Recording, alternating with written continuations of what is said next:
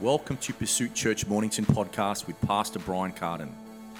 The message you're about to hear will help you build your faith in Christ and grow in the knowledge of His will.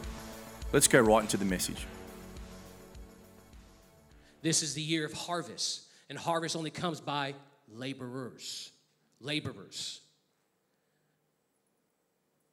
The motive of my labor. Why do we labor? We've been speaking about it for two weeks. It's because I love. I love. I love. I love people. I love God's people and I love the world. For God so loved the world, not just the church, but the world. Many of you today were a part of the world. We're still living in the world and living of the world. But you have been translated out of that world, out of that kingdom. Come on, the Bible calls it the kingdom of darkness, and you've been translated into the kingdom of light with our dear son, Jesus Christ. But guess what? There's thousands, tens of thousands, hundreds of thousands of people in this very region that need the same gospel.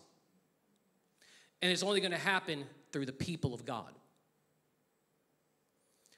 Life is not just about working a natural job, taking care of family, and living your life for yourself to get a whole bunch of money and have nice things.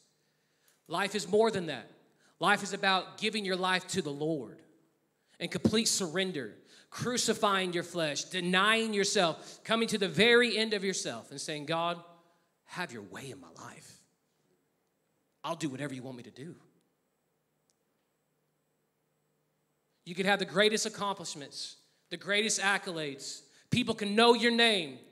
You could have 20 million followers on Instagram, whatever it may be, but still lose your soul. See, the goal is for today that God gets the glory. God gets the glory in my labor. God gets the glory in my love. God gets the glory in my relationship. God gets the glory in my marriage. God gets the glory in my job. God gets the glory everywhere I go. He gets the glory. He gets the glory. What is glory? Honor, praise, reverence, glory. The glory is His and His alone. Can I get an amen? But He doesn't get the glory when I allow idols to take that place. When I allow myself to worship things that are not Him. Because idols are anything that you give your most time to rather than God. He wants you and He is jealous for His bride. I'm telling you right now, my wife would not want me to be shared with any other person. And Jesus Christ is the same way. He does not want His church shared with any other person. He only wants you to be with Him and Him alone. But when we allow things to take that place, then our view of God gets distorted. And our view of God becomes dysfunctional. And we begin to live a life that is opposing God, but still trying to love God. And this is why we fail. This is why we mess up. This is why we constantly compromise. It's because there's idols in my life. It could be something very small, it could be pride.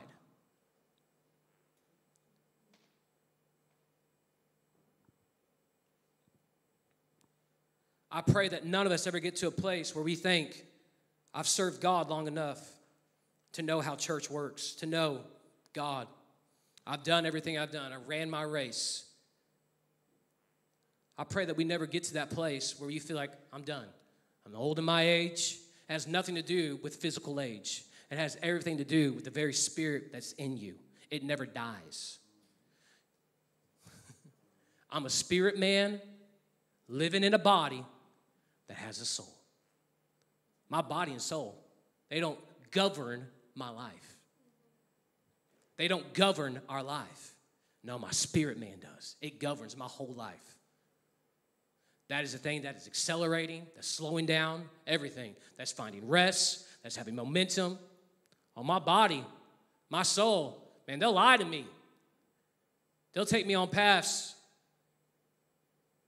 that will lead to idolization of the things of this world. They'll lead me to paths to think there are things in this life that are better than God. There are things in this life that can satisfy me. But it's not true. Even Solomon in the book of Ecclesiastes says that everything that he did was a bunch of smoke. He had everything. He lived every possible way that you could live when it comes to natural satisfaction. And he said it was a bunch of smoke. It was nothing, it was vapor. Nothing. Let's learn from him so we don't live and compromise and miss out on what God wants to do in his body. Amen. He said, Now, beloved, I'm out for men. It is my business to be out for men. It is my business to make every person hungry and completely dissatisfied. It is my business to make people either glad or mad. I have a message from heaven that I will not leave people as I find them. Listen to that. Something must happen after they are filled with God, the Holy Spirit. A man filled with the Holy Spirit is no longer an ordinary man. A man can be swept away by the power of God in the first stage of the revelation of Christ, so that from that moment, he will be an extraordinary man and not even recognize who he once was. To be filled with the Holy Spirit, he has to become a free body for God to dwell in and to use and to manifest himself through. God wants to manifest himself through you. Come on, listen today. So I appeal to you, you people who have received the Spirit of God. I appeal to you to let God have his way in you at whatever cost. Whatever cost. I appeal to you to keep moving on with God, increasing the realiza- in the realization of his infinite of his purpose in Christ Jesus for you until you are all filled with the fullness of God. To remain in a place with God where vision, life, purpose, and a knowing of His will comes to life in you. See,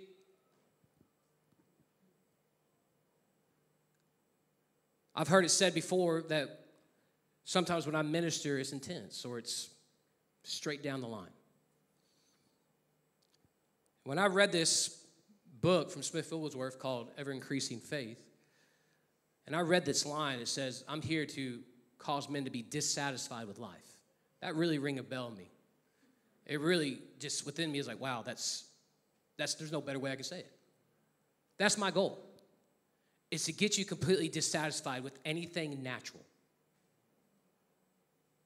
to have no love for anything of the world, to know that you're in the world, but you're not of the world, to not be governed by your physical senses, to not be governed by your soulish senses, the mind, will, and emotions, your five senses. No, to be completely dissatisfied, trusting in God, hungry full of desire, full of pursuit and who He is. Because when we get to that place, that's when the fullness, we get to the place of being in the fullness of God, where it's fully matured in us, where we are growing and increasing. John 12, verse 25. There's something God wants to do right now in this.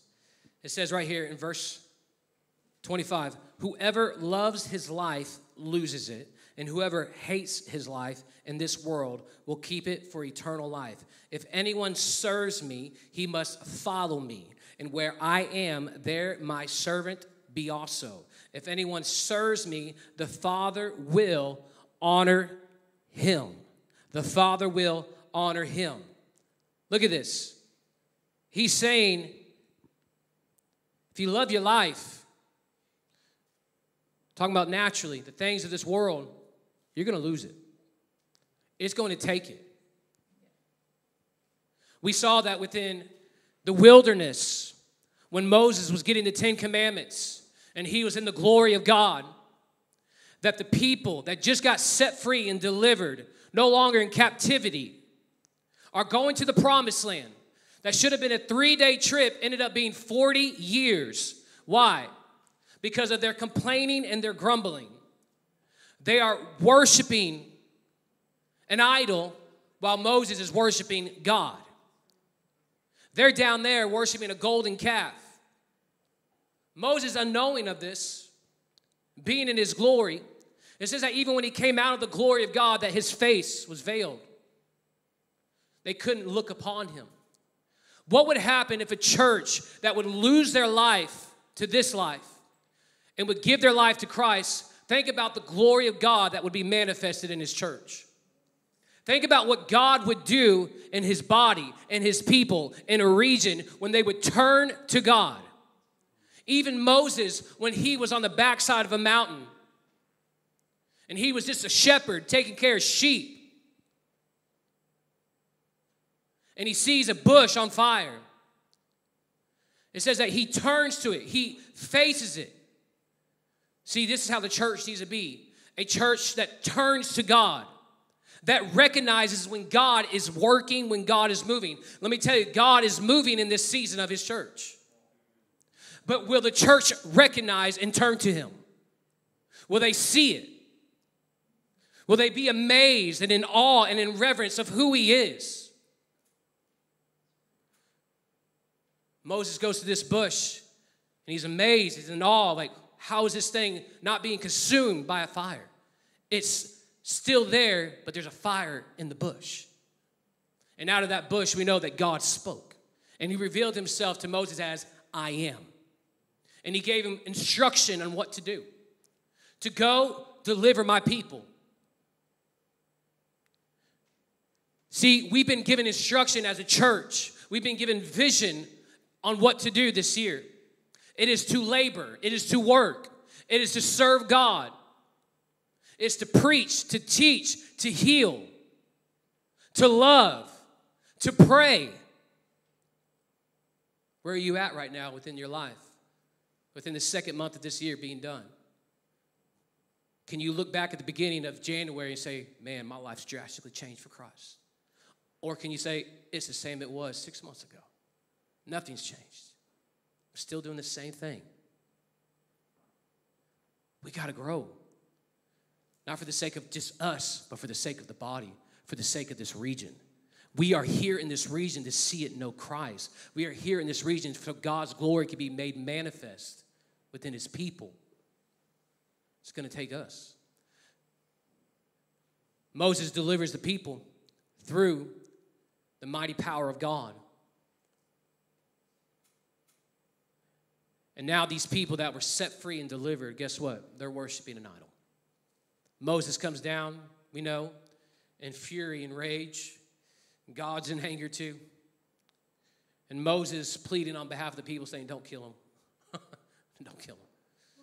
But how interesting it is that for 40 years, they went through what they went through. They were spiritually fed, there was water for them that came from a rock, there was manna for them. They were provided for in so many different ways, supernaturally. And only two of them, two of them, Joshua and Caleb, came out of the wilderness. A whole generation died. As I was studying this story, God put it in my heart that there's been a generation that has died in this region because of complaining and grumbling because of not following him. And for years in this place, spiritually speaking, people have not moved away from the wilderness into the place where God's called them. But I also felt in my spirit that if we will turn our heart to Him, if we will lay aside the complaining and the grumbling and the false idol worship and saying, God, you, you and you alone, I lose my life for the sake of following you. I want to do your will. I want to do your purpose. I want to pursue after you. God, I want you to be made known. All his glory will fall. He will come and re- restore and refresh because of his people. See, there is a promised word that he's given us, but it happens through a heart and labor towards God. In John 12, it says this Whoever hates his life in this world hates his life will keep it for eternal life. If anyone serves me, he must follow me. So, in service to God, in my labor unto the Lord, in my humility unto God, it's going to take me following Him. Following Him. I don't know about you, but I made a decision in my heart about a year and a half ago, right before Pastor Brian asked me to lead the church, that I'm not going to make any more excuses of why I can't serve God with my whole heart. I'm not going to make any more excuses. I know that route. I've done it years where I've made excuses and reasons why I can't do something. I'm only human.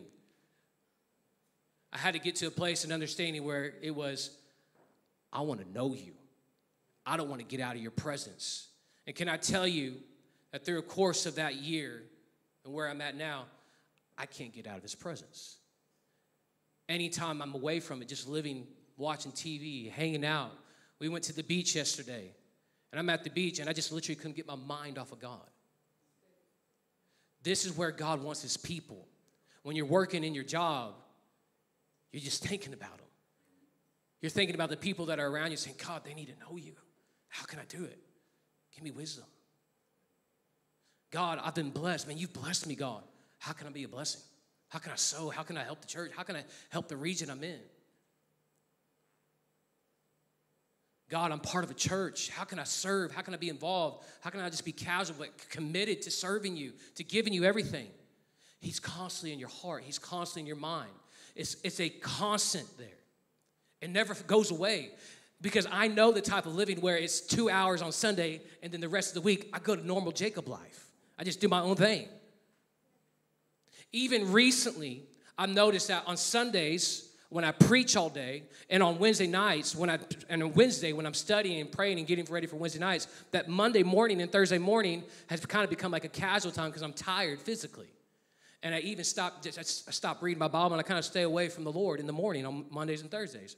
And just a couple weeks ago, the Lord corrected me and said, Hey, Mondays and Thursdays, I still want you. Just showing some vulnerability, being real with you. So even ministers, preachers, people that are completely just doing ministry in that aspect, we can get off track too. He wants you every day. Every day. And we say, yeah, yeah, I know, I know. But, but what would happen if the whole body together, every single one of us in here, started right now, today? What would change in a week? We're believing for property. We're believing for a Bible school, for a private school, for a worship college. We're not just saying these things because every church says it and we hope it happens. And then 30 years we look down like, well, I guess it wasn't God's plan. I, am not going to do that. We're going to pursue after what God's called us to do, and that is His vision to build His kingdom. You're part of a church that has a vision that is alive, but it's going to take you, me, the body to do the work. You're not just working a natural job to get paid every Friday so you can pay your bills, to get a little bit of savings. It's more than that. It's so much more than that. The motive of my labor is to bring glory to God. Write that down. Today, the motive of my labor is to bring glory to God in everything. Everything. I want to bring glory to Him.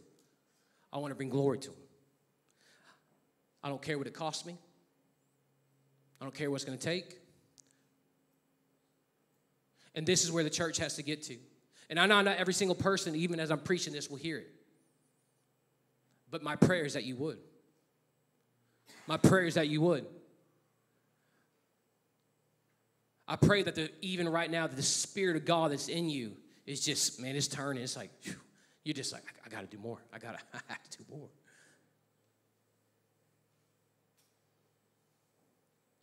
As I was praying Friday night, yes, as I was praying Friday night, and I was standing right there, and I felt in my spirit the Lord say this that I want to get the glory from everything that my people do. And as I was feeling that in my spirit, I just repented in my heart and said, God, there's nothing. If there's anything that I've done that hasn't bring glory to you, I'm sorry. You know, you know, you, you do you understand that you can know God like you know your spouse, like you know a friend? You can know him. You can literally know him. And he'll be in relationship with you and communicate with you and show you his heart. He does this through his spirit. He does it through the Holy Spirit. He does this through his word. And as I was standing there and just loving on God, because that's what I was doing, I was loving on him. I was telling God, I'm going to show you the glory in everything, or I'm going to give you the glory in everything in my life, in the raising of my son, in the loving of my uh, wife, and how I live every morning, every afternoon, every night, what I watch, how I speak. Come on, it's in everything, it's in my actions. I'm not going to degrade anybody. I'm not even going to think wrongly of people, and the sooner I do, I'm going to correct myself. Because I don't want anyone to feel those things. I want people to feel the love of God. Remember, Matthew 9, the reason of the labor is what? Compassion. Compassion. Compassion.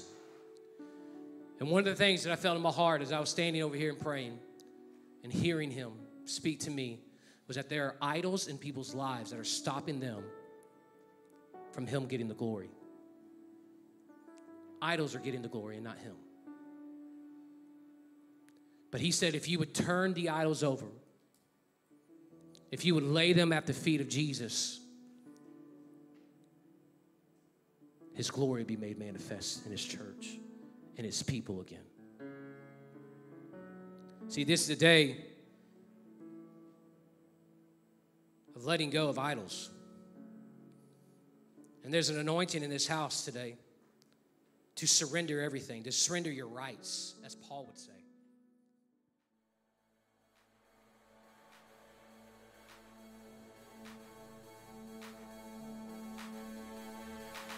Thank you for listening to today. If you are wanting more of these timely messages and teachings, go to our website at Pursuit Church Mornington to find all the other ways you can access Pursuit Church ministry and messages.